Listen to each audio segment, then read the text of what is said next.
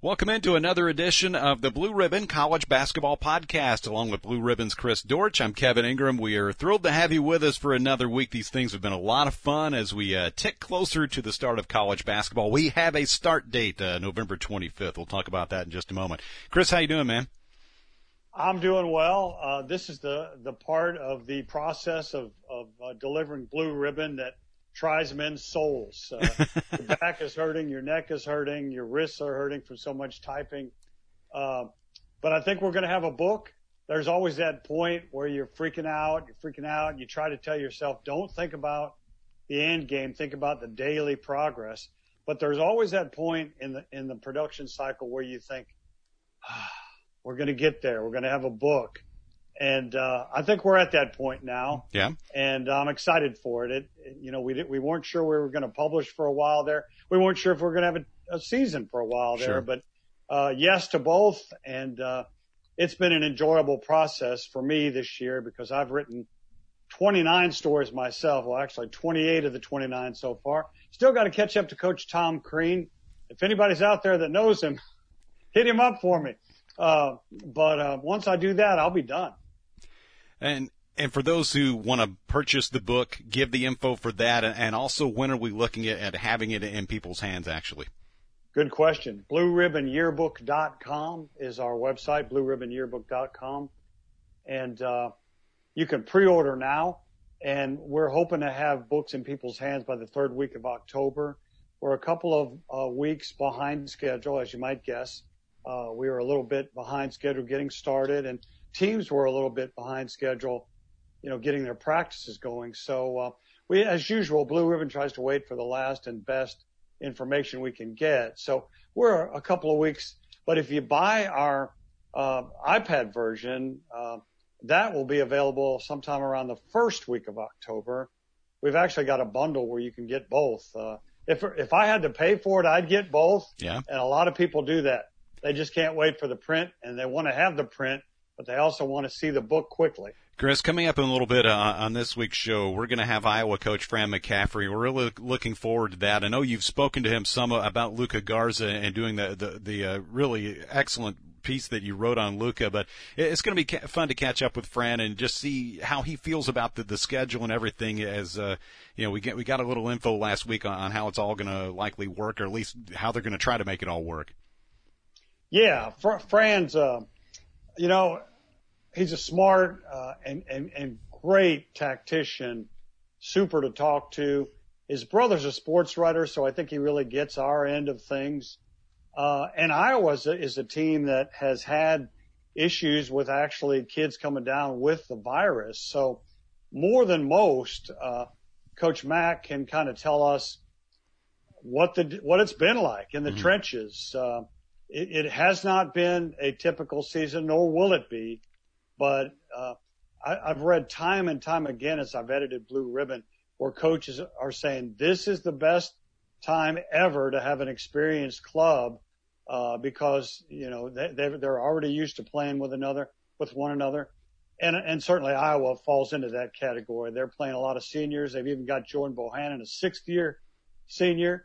Uh, so they've got exp- experience of plenty. Well, let's talk about the schedule a little bit. The, the NCAA D1 Council decided the season will start November 25th. It's a little bit later than, uh, at least, you know, three or four days later than what had been reported before the meeting last week. But the thinking is that the majority of the colleges will be done with their semester by the time Thanksgiving gets here and then off until early January. So maybe it gives you a chance to have your team a little more isolated than they normally would have been.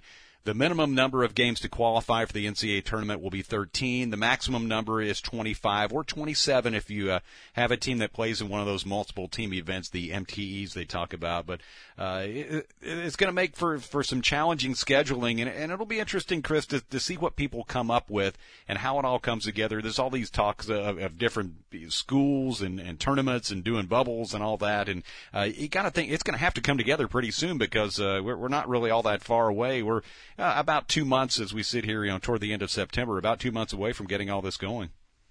Yeah, I read a quote from Wes Miller, the UNC Greensboro coach, who said he expects to be on the phone constantly over the next week, and that was when the after the NCAA announced. And and truthfully, in talking to some conference commissioners, some coaches, I wouldn't say were going rogue, but they were kind of already chatting up one another about possibilities. Mm-hmm. And I think you're right. There'll be some, some pods, uh, if you will. What I think will happen, and this is smart, is that a lot of schools that maybe uh, have a med school on campus or a hospital on campus or nearby will partner for promotional consideration so they can get testing done. And I think that's what most coaches are, are most concerned with is, is the level of testing going to be consistent from school to school? And if the saliva test is, is commonly used when we start the season, that'll be a real game changer because I think you can have games, uh, isolate your, your players and have a, a large degree of certainty that you can play and not spread this virus. It's also going to be more challenging to evaluate teams, you know, using the net ranking or any other measure, however the, the selection committee is going to go about putting the, the bracket together. If there aren't as many games as there normally are, and also, will, will the NCAA tournament, when we get later on and get to March, will it stay at its current size of 68 teams? ACC coaches talk about that, that all-inclusive tournament for everybody, you know, over 300 teams, but, you know, you, you wonder if it might actually be smaller uh, if, if that becomes necessary to where logistically it's really hard to make it all work, you know, depending on what the situation of the of the virus is when we get to next spring. I think that was a great show of solidarity by the ACC coaches, but I do believe uh, an all-inclusive NCAA tournament would be too unwieldy. Mm-hmm. Uh, I think that the NCAA tournament committee is going to have to go back to days of yore when there wasn't all these analytics and synergy and and blue ribbon, uh, which the selection committee, by the way, buys and studies because they're each assigned certain leagues. I think you're going to go back to basics and, and basically use the eye test more this year. Uh, it remains to be seen whether they can even use their own net rankings, uh, whether there'll be enough games uh, played by some schools for those to even kick in and be a factor. I read one report where uh, the, the writer said, you know, it's never been a totally fair process anyway. Right. It, it's skewed toward power conferences, and for the most part, that's true. I think so. What I hope happens is that the NCAA selection committee really concentrates on schools that have proclaimed in advance that we're not going to be able to play upwards of 23, 25 games. And again, just use the eye test. Yeah. And, uh, it's not going to be a, a fair, uh, you know, there's going to be people that complain, but hey, this is the weirdest year that anybody, uh, uh, has ever experienced unless you happen to be around during the, the Spanish flu. And I understand there are some folks who, who were back there in 1918 and, and are still kicking it today. Good for them. Uh, stay safe out there. Wash your hands. Mask up. Um, but uh, yeah, what I think is going to happen is that the selection committee is going to really have to be on their uh, on their toes, and they're really going to have to use that eye test, use common sense, and you know, uh, Les Robinson, a dear friend of mine, who used to be coach at ETSU and the Citadel and NC State, he was on the selection committee, and he told me once that when it comes down to nutcracking time, the final question asked of all the people in the room, if you were a coach, and some of them were coaches, if you were a coach, what team would you least want to play? Mm-hmm. And that's what it's going to come down to. And I think we'll be able to see that. I think there are some metrics that you can see. Like, let's take, for example, the team you cover, Belmont. You'll see that, you know, these guys shoot the heck out of the three. They've got a legitimate uh, post player in Nick Muszynski, who I think could play for anybody in the country. So th- those are just common sense evaluations. You know what I mean? Yeah. And, There's certain stats that translate. Yeah, there, there's always that part of it that I, that I always feel like should be more considered the, the eyeball test, and I know the metrics are so important because you have to do it in a fair way, but it does seem like there should be some human element of watching teams and people who know what they're talking about can can watch teams and tell which teams are better. I think you're right, and I hope you're right that that may be more of a more of a consideration this year than, than ever before. Chris, the uh, the top 25 Blue Ribbons top 25 is out. Uh, what kind of feedback have you received? I know some uh, Crimson Tide fans were, were, were pleased with the results. Correct? they were jacked. Um, I have to thank Bryan Passink, uh, who used to play for the Tide and is now their color analyst with our friend Chris Stewart. Um, he tweeted it out and I think that kind of ignited it. Uh, I talked to a blue ribbon fan who called in and, and said, man, you, you touched it off here because he said like Tide fans are really excited about, uh, coach Nate Oats. Uh, this fan that called in told me that, uh, Alabama hadn't updated its its 2021 roster, and people were griping on the message boards like, "Let's get that roster up there." And I just, as as I talked to Nate Oats, as we said on our SEC podcast last week, he just the guy gets it. He's super entertaining and super intelligent to talk to. He understands the game of basketball, and he loves analytics and, and film analysis. And he knew exactly what he wanted to recruit. And despite all the the difficulties during the pandemic in the spring, he went out and got those people, including a Yale transfer, Jordan Bruner, who is a 6'10 big who can shoot it and pass it from the high post. And that's perfect in their offense. He'd gladly play, uh, uh, you know, five out if he could. Uh, he'd play six, four or five, six, six guys if he could. So he's got that kind of roster now. And I think Crimson Tide fans obviously are always excited about football, number one, but Nate Oats has given them a reason to be pumped about basketball too. Was it more difficult this year than ever to put together that top 25 just given the situation we're in? Sort of, yes. I mean, usually by now, uh, actually, we would release our top 25 in late August in the past because, uh, with, with practices, the, the NCAA used to be draconian in, in their rules, uh, that govern, uh, uh, you know, uh, out of season basketball practice. And that became more fair, uh, as the years went on. You could do individual workouts and limited practices and coaches would have an idea in, in June what they had. This year it was kind of back to the old days when I first started covering the game where a coach would say, yeah, the kids say so and so looks good in their pickup games uh, you know, they weren't allowed to watch them like, like they didn't really. Uh, but get that kind of stuff. But now in, in later years, it's like, yeah, we've worked out with these kids. We know what they can do. So we didn't get a lot of that feedback until August this year. So we took our time to release our top 25. And, you know, I'm not going to lie. We also wanted to coincide with when the NCAA announced the start of the season uh, we thought it would have greater relevance if we released it right on top of that announcement, which is what we did. And last I looked, uh, we had several thousand views on, on our um, Substack page, our, our newsletter page, when we released our top 25. Speaking of which, what's coming up this week? We're going to, uh, once again, uh, my friend Kevin, uh, the longtime radio guy has proven that he's a great writer. Uh, he's had two excellent pieces for us in his My Favorite Venues series, unassailable first selections. He's been to more than probably 120 in his career. He starts out with Allen Fieldhouse and goes to Dean, uh, the, the Dean Smith Center for his second choice. This week, he's, he's doing, a, you're doing a piece on our, uh, top mid-major programs. I even hate to use that word mid-major. Uh, it's sort of unfair to me. Right. I went to a couple of mid majors in so George Mason and East Tennessee mm-hmm. State. So we never, uh, we never give them short shrift and blue ribbon. And this week we're going to have a big profile of, uh, what we believe are the top uh, mid majors to watch for in this upcoming season. And you can find that at blueribbon.substack.com. We'd love to have you on board to uh, read all our content. And of course, you can always uh, consume our podcast too. You can always find those there. Uh, Chris and I do a national podcast every other week. And then on the opposite weeks, we have a uh, Blue Ribbon SEC podcast focusing on the Southeastern Conference. So uh, always a lot of fun with our, our content. blueribbon.substack.com. Well, Chris, we mentioned earlier that we are going to have Iowa coach Fran McCaffery, and, and coach is with us. So, Chris, I'll let you do the honors.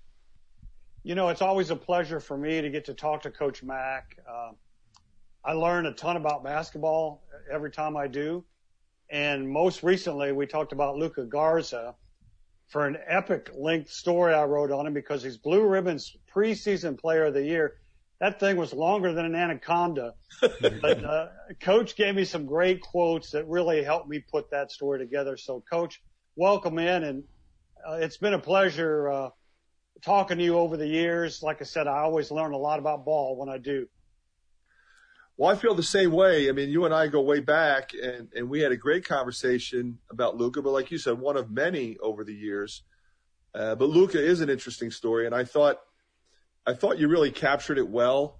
You know, I think the important thing is when you're going to do an article like that, you got to go in depth, you got to get the background, and you got to put the time in, and, and you did that. So, you know, I think we appreciate it, but I think more important, Luka and his family appreciate it.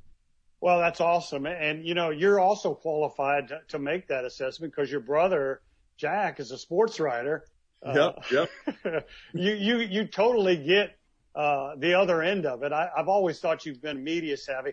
I remember when you won the SoCon championship at UNCG in 2001, uh, and, and getting to know you then, but you've always understood the media and their role in, in this game. Absolutely. And I think the important thing is I, I, I don't come into it, like you said, Chris, with my background. And I grew up around my brother and around sports writers. And, and I see the other side of it. So I don't have this suspicion every time I get a phone call from a member of the media. Uh, it's kind of like we work together. You know, we, we show up at games, uh, we show up at shoot around, and, and the TV media is going to be there. And then after the game, we do the TV media. And then we deal with the print media.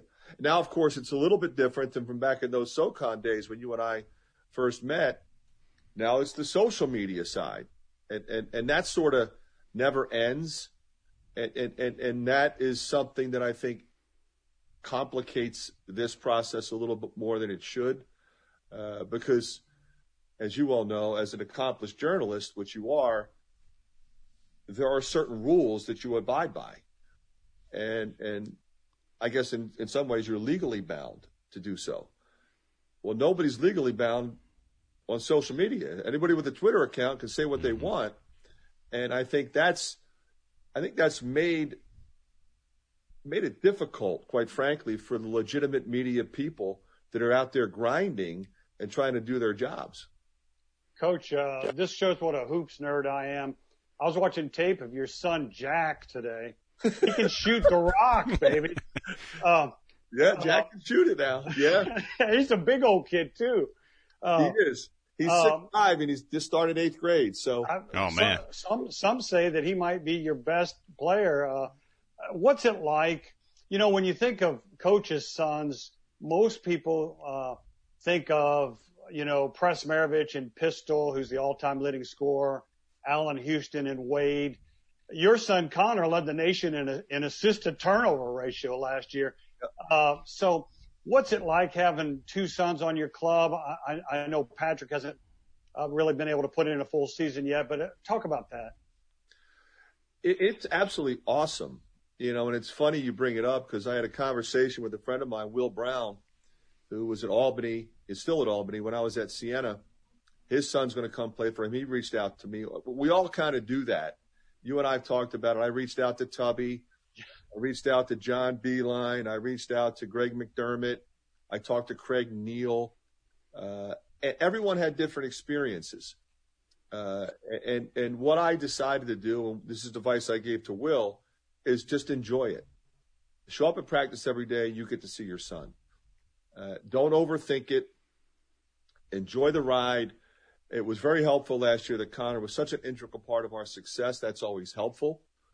Uh, Patrick and Connor, that you know, everybody on the team, they're their guys. They, that's who they hang out with. That's who they grew up with. I mean, they knew a lot of a lot of them had relationships prior to coming to Iowa. You know, Joe Wieskamp played in the same AAU program. So did Bohannon. Uh, they knew Cordell Pemsl and Ryan Kriener and Connor and Luka Garza met at NBA Top 100 and Nike Top 100 uh, and on the road in the AAU circle. Uh, Patrick and Joe Toussaint were at NBA Top 100 together.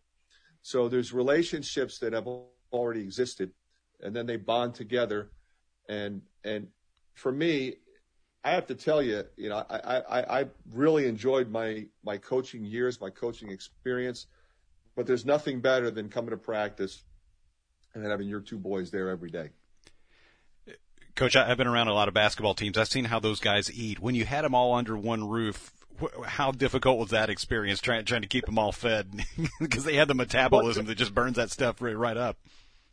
Well, you know, in the beginning, it, it was such a weird existence, you know, because the season ended abruptly, and now everybody's everybody's home, and you have all this time, and what do you do? Mm-hmm. You, nobody was going anywhere. You weren't going on vacation. You weren't going to the movies. So, I mean, one of the biggest decisions you had is, okay, where are we getting food from right now? Or is mom cooking? Who's going to Hy-Vee uh, to pick up food? So it was great having them around. Uh, they can eat. And, and, and it's interesting now because it's a different world with your strength coach, your nutritionist. They're more aware of what drinks they're putting in their body, what they're eating, the amount of protein, how often they eat. Patrick, in particular, was really trying to gain weight. Uh, we put uh, weights in our in our basement. Uh, we we have we have kind of two garages in our house, and the top one has a basketball court in it, so they were able to shoot, and the bottom one has a weight room in it. So it was just work out and eat. That was about all we did. Doesn't sound like the worst plan in the whole world. No, it wasn't bad at all. What, do you think might What do you think might be the best approach to, to coming up with a, a non-conference schedule? You know, for your program or, or for anybody, uh, especially there in the Big Ten. Well, the first thing you do is you look at, okay, what's your conference schedule going to look like? You know, do you play an 18 or a 20 game schedule? So we play 20, so that leaves us 27. Okay, well, you figure the challenge is going to stay the the Big Ten ACC challenge that will survive. Uh, we were going to have our own MTE, so we'll probably do that. Uh, we were scheduled to play Iowa State. We'll probably do that. We're scheduled to play Oregon State up in uh, Sioux Falls, South Dakota. We'll probably do that, assuming they get the okay from the Pac-12. And it really doesn't leave much. You know, maybe a Gavitt games, maybe not. That's kind of up in the air. That's a little bit different. We look forward to playing that game. But it's, it, you know, it's a it's still a really difficult schedule when you look at you know 20 monsters plus Oregon State, Iowa State, and an ACC game, and then our own MTE. So you don't have a lot of room for additional teams. We have contracts to play some teams. We would, in all likelihood, honor those contracts. Any contract signed prior to November 25th is essentially null and void. Uh, but you know, I think what we would do is if we had one there, we would push it off till next sure. year, so at least we would make those people whole. You know, with, Luka Garza's return and a really strong nucleus of players, do you feel like this has potential to be you know, really a special team and may, maybe the best squad you've had there at Iowa? I, I think that's a fair statement, only because it's a veteran group. I mean, rarely do you have the National Player of the Year returning, uh, the Player of the Year in your conference, uh, but we have others. You know, Joe Wieskamp was an All-League player led the league in free throw shooting. C.J. Frederick led the league in three point shooting, as Chris mentioned. Uh, Connor led the nation assist turnover ratio. They're all veteran guys. We get Jordan Bohannon back. Joe Toussaint started as a freshman. Uh, we get Jack Nunge back, you know, another seven footer who can stretch the floor and make threes. We get Patrick back. And then we have a five man re- recruiting class. And you say, well, you know, that's 13 guys, all of whom are good enough to play. We have Austin Ash, who's a walk on. We, we have 14 guys that, you know, and, and throwing Michael Baer and Nico Haas, they're veteran guys as well. We, we, we have a very large roster of people that are ready to go. Uh, and you say, well, you're not going to need them all, but who knows? Maybe we will. You know, uh, somebody tests positive, they have to sit out 21 days. Somebody's got to come in. So I, I think roster management will look a little different this year than maybe it has in the past. It's, you know, 21 days is a long time. The good news is with the antigen test, uh, we're not, we're no longer quarantining healthy people. So people that test negative, they can keep coming every day, even if you've been exposed to somebody who was positive, because we're testing every day and we're going to test twice if somebody, somebody's positive. So it's a little bit of a unique situation, but anytime you have you know, a guy like Bohannon is a fifth year senior.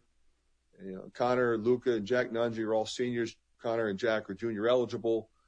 You know, Wieskamp's a junior. CJ Frederick's a junior, but sophomore eligible. But these are all veteran guys uh, and all, I think, interchangeable parts. We have shooters, we have drivers, we have size, uh, but we essentially have a group of gamers.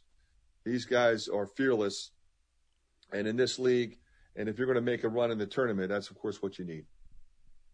Coach, talking about Luke uh, one more time, you gave me a quote that I that just kind of blew blew me out of my chair about his footwork mm-hmm. uh, and how that was sort of a, an underreported uh, fact of, of, his ability uh, to dominate games. Can you reprise that? And also, how's that skyhook coming for him?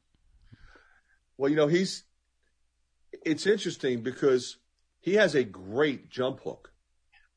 So now if you incorporate the skyhook with it, as you well know, I mean, it's impossible to block. But, but again, Chris, it, as you said, it, it all starts with footwork. And he's got great footwork on the perimeter as well. And of course, it's, it's, it's very similar, especially if you're going to Sigma in the post. But he has a back to the basket game with his footwork. And he has a footwork situation when he faces up, whether it's a jab step, shot fake, step through, up and under. Uh, he, he is really good with his foot fakes and then his shot fakes without traveling. And then, of course, he's one of the greatest finishers I've ever seen. I mean, it's like if you throw it into post and he gets a shot off, you're shocked if it doesn't go in. Uh, and now you factor in that footwork on the perimeter, which will set up his three point shot. So it's jab, step, shot, fake, jab, step, hip to hip, pull. You know, and when you're 6'11 and you're shooting from deep, it's hard to get to you. We saw it last night with Anthony Davis. They just pull right in your face and, and, and shoot a three. And that's what Luka has the capability of doing. We were talking at the beginning of the show about how we think the NCAA selection committee might have to return to days of yore when they didn't have all these analytics and stuff. And maybe just give the eye test for some teams. How do you think that process would best be served? I love that idea, and I I I, I think you'd get the right teams. It, it will be somewhat complicated this year, I think, with a shortened schedule. I was actually one of the people that was in favor of expanding the tournament. Uh, you know, just to kind of be sure to let quality teams in. And the other side of it is, you know, we're all suffering through a little bit of an economic struggle. You add another week, you add another week after that, you know, the, the money I think would really solve a lot of problems. Maybe give some teams an opportunity to say, hey, we were in the tournament. They, they haven't been in a while. They haven't been in a long while. Who knows? Uh, but you know, engage your fan base and, and, and give some teams an opportunity. I think that's the beauty of the tournament and always has been. Teams we don't know as much about making noise in March. You know, I was fortunate enough to be on a couple of those teams and as a player, as a coach, and and and that's really what makes it special. Uh, you know, I'm hopeful that by then, also we'll have fans in attendance. You know, hopefully the you know maybe we'll have a vaccine by then, and and people be more comfortable uh, showing up. Certainly at the Final Four, that's what makes it so special. It's such an event, uh, but it may look a little different this year. And how do you how do you figure one team versus another if there's less crossover uh, than we normally see? So uh, it'll be interesting to see, but but I'm I'm good with the old fashioned eye test. To, to finish up here, you know, Iowa fans, man, you you know they they love their basketball and their Hawkeyes. I was thinking back to when I was a teenager, and you know, Roy Marble was playing, and Sir Jamalot and all those dudes. But you know, what's been most rewarding for you about seeing the attendance grow and, and just the level of excitement grow around your program? I was really uh, impressed when I first got here I don't know that I was surprised because one of the reasons I was so excited about coming to Iowa was I had coached in Carver Hawkeye Arena. I coached in this arena in 1985 as the head coach at Lehigh, and I coached in the arena in 2005 as the head coach at UNC Greensboro. So I had been in this arena. I, you know, I coached against Iowa as an assistant at Notre Dame when Acie Earl and Val Barnes and those guys were playing. So, uh, you know, I've been friends with Tom Davis but just really had had an affinity for this program, and felt very fortunate to have the opportunity to coach here. Uh, so uh, in year one, when we had not been so good uh, the previous year, you don't know what's it going to be like. Well, they engaged immediately, and they got behind me and my staff and our players, and that was fun. And I think anytime you can come in and build a program, it, it, it's it's really exciting. It's an exciting time. You're working long hours, but it's it's what you love. But it's hard to do without without that kind of support from your administration, from the fans, and you could see it as you pointed out. And then the teams got better. And of course, you mentioned Roy Marble. I was lucky enough. My first year, I coached Roy Devin Marble. Yep. We, we called him Dev, and, and and he was one of the best players in our league, and played in the NBA, and still playing. One of my favorite people. Uh, so we, we have had a lot of fun.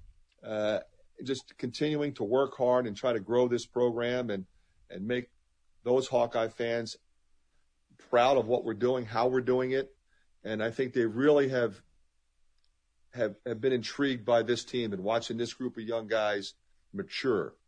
And sometimes you don't get a chance to see teams mature the way this team has, and then have everybody stay, and and everybody's coming back. So I think we're all excited about the possibilities. Fran, it's been a pleasure having you. Uh, I, I, know you and Chris go way back, but it's a lot of fun to speak with you today. And all, all the best as we uh, get ready to, to hopefully have a, a, full season coming up. Well, we're looking forward to it, Kevin. Thank you, Chris. Always a pleasure, my man. Yeah, same. Good luck, Coach. That was Iowa coach Fran McCaffery and uh, Chris. Uh, as I mentioned, uh, you you you've known him for a long time, going back to his days uh, in, in the Southern Conference. But uh, you know, fun to speak with him. And man, it looks like he, he's going to have a, a loaded squad and heavy on experience, which, as he described, is really going to be important here. Yeah, I mean, you've you've got a sixth year senior in Jordan Bohannon. Uh, Luka Garza is coming back as a senior. Uh, experience throughout the roster, really, and this is the year when it helps to have an experienced roster, kids that are used to playing with one another.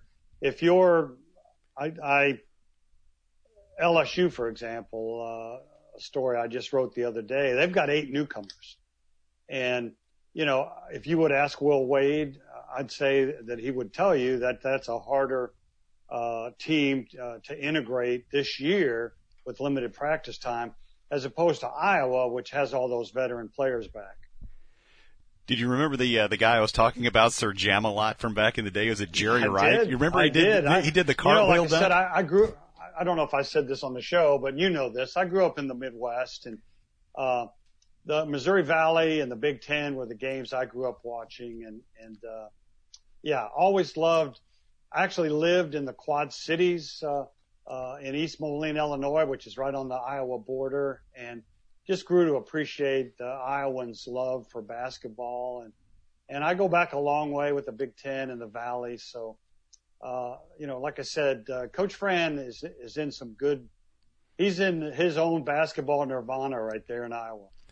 Well, Chris, with that, we will uh, wrap up this edition of our Blue Ribbon College Basketball Podcast. Always a lot of fun. The, the good thing about Chris, I always say this, he one of the great things about Chris, he knows everybody in basketball, so we have access to uh, to some folks that uh, uh, you might not normally uh, be able to have a conversation with on something like this. But it's really cool. Great having Coach McCaffery, and uh, we'll do it again next time, my friend. Sounds good, buddy. He's Chris Dortch. I'm Kevin Ingram. We will talk to you next time.